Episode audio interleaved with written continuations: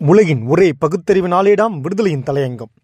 நாள் இரண்டாயிரத்தி இருபத்தி மூன்று ஆகஸ்ட் இரண்டு. ஆளுநரும் ஆரியர் திராவிடரும். தினமணி நாளேட்டின் முப்பத்தி ஒன்று ஏழு இரண்டாயிரத்தி இருபத்தி மூன்று இதழில் ஒரு செய்தி. பிரிவினையை பிரதிபலிக்கும் திராவிடம். ஆளுநர் ரவி. திராவிடம் பற்றி பேச்சு பிரிவினையை பிரதிபலிக்கும் வகையில் உள்ளது என்று தமிழக ஆளுநர் ஆர் என் ரவி கூறினார். ஏகாத்மா மாணவவாத ஆராய்ச்சி மற்றும் மேம்பாட்டு நிறுவனம் தமிழ்நாடு அமைப்பு சார்பாக பாரதிய ஜனசங்க கட்சி தலைவர்களின் முதன்மையானவரும் பாரதிய ஜனதா கட்சியின் முன்னோடி தலைவர்களில் ஒருவருமான தீனதயாள் உபாத்யாத்யா நூல் தொகுப்பு வெளியீட்டு விழா சென்னை மயிலாப்பூரில் நடைபெற்றது. இதில் தமிழக ஆளுநர் ஆர் என் ரவி கலந்து கொண்டு நூல் தொகுப்பை வெளியிட்டு பேசியதாவது பாரதம் வலுவாக இருக்க வேண்டும். அதற்கு தீனதயாள் உபாத்யாயா தத்துவம் இருக்க வேண்டும். ஆயிரத்தி தொள்ளாயிரத்தி ஐம்பத்தாறில் சென்னை பட்டினம் சென்னை மாகாணம் என்று அழைக்கப்பட்டு வந்தது. பல்வேறு மொழிகள் பேசுபவர்களும் வசித்தனர். ஆனாலும் மொழி பாகுபாடின்றி நடுநிலையோடு வாழ்ந்தனர். ஆயிரத்தி தொள்ளாயிரத்தி ஐம்பத்தி ஆறு நவம்பரில் சென்னை மாகாணத்திலிருந்து கர்நாடகம் ஆந்திரம் என மொழிவாரி மாநிலங்கள் உருவாக்கப்பட்டன.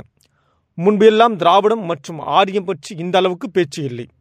தற்போது திராவிடம் பற்றி பேச்சு பிரிவினையை பிரதிபலிக்கிறது என்றார் ஆளுநர் ஆர் என் ரவி.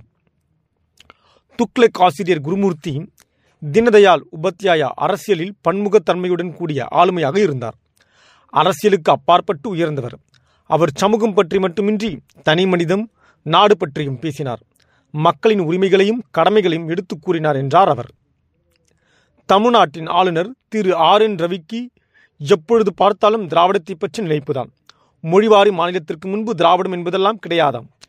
இவருக்கு யார்தான் இப்படி எழுதி கொடுக்கிறார்கள் என்று தெரியவில்லை. மனு தர்மத்திலேயே திராவிடம் குறிப்பிடப்படுகிறதே. பண்டாரம் உண்டாரம் திராவிடம். காம்போசம் யவனம் சகம் பால்சீகம் சீகம் கிராதம் கசம் இத்தேசங்களை யாண்டவர்களை வரும் மேற்சொன்னபடி சூத்திரராய் விட்டார்கள். மனு தர்மம் அத்தியாயம் பத்து ஸ்லோகம் நாற்பத்தி நான்கு. இதற்கு என்ன பதில் சொல்லப் போகிறார் ஆளுநர் பெருமான்? பூணில் அணிவதும் அந்த ஆரிய பிராமணத்தன்மைதானே? வெகு தூரம் போக வேண்டாம். இந்தியாவின் தேசிய கீதத்தில் இடம்பெறும் திராவிடத்தை என்ன செய்ய உத்தேசம்? தினமணியில் வெளிவந்த செய்தியின்படி அந்நிகழ்ச்சியில் யார் யாரெல்லாம் கலந்து கொண்டார்கள்? யாருடைய நூல் வெளியிடப்பட்டுள்ளது என்பதை கவனித்தால் ஆரியம் என்றால் என்ன என்பது விளங்காமற் போகாது.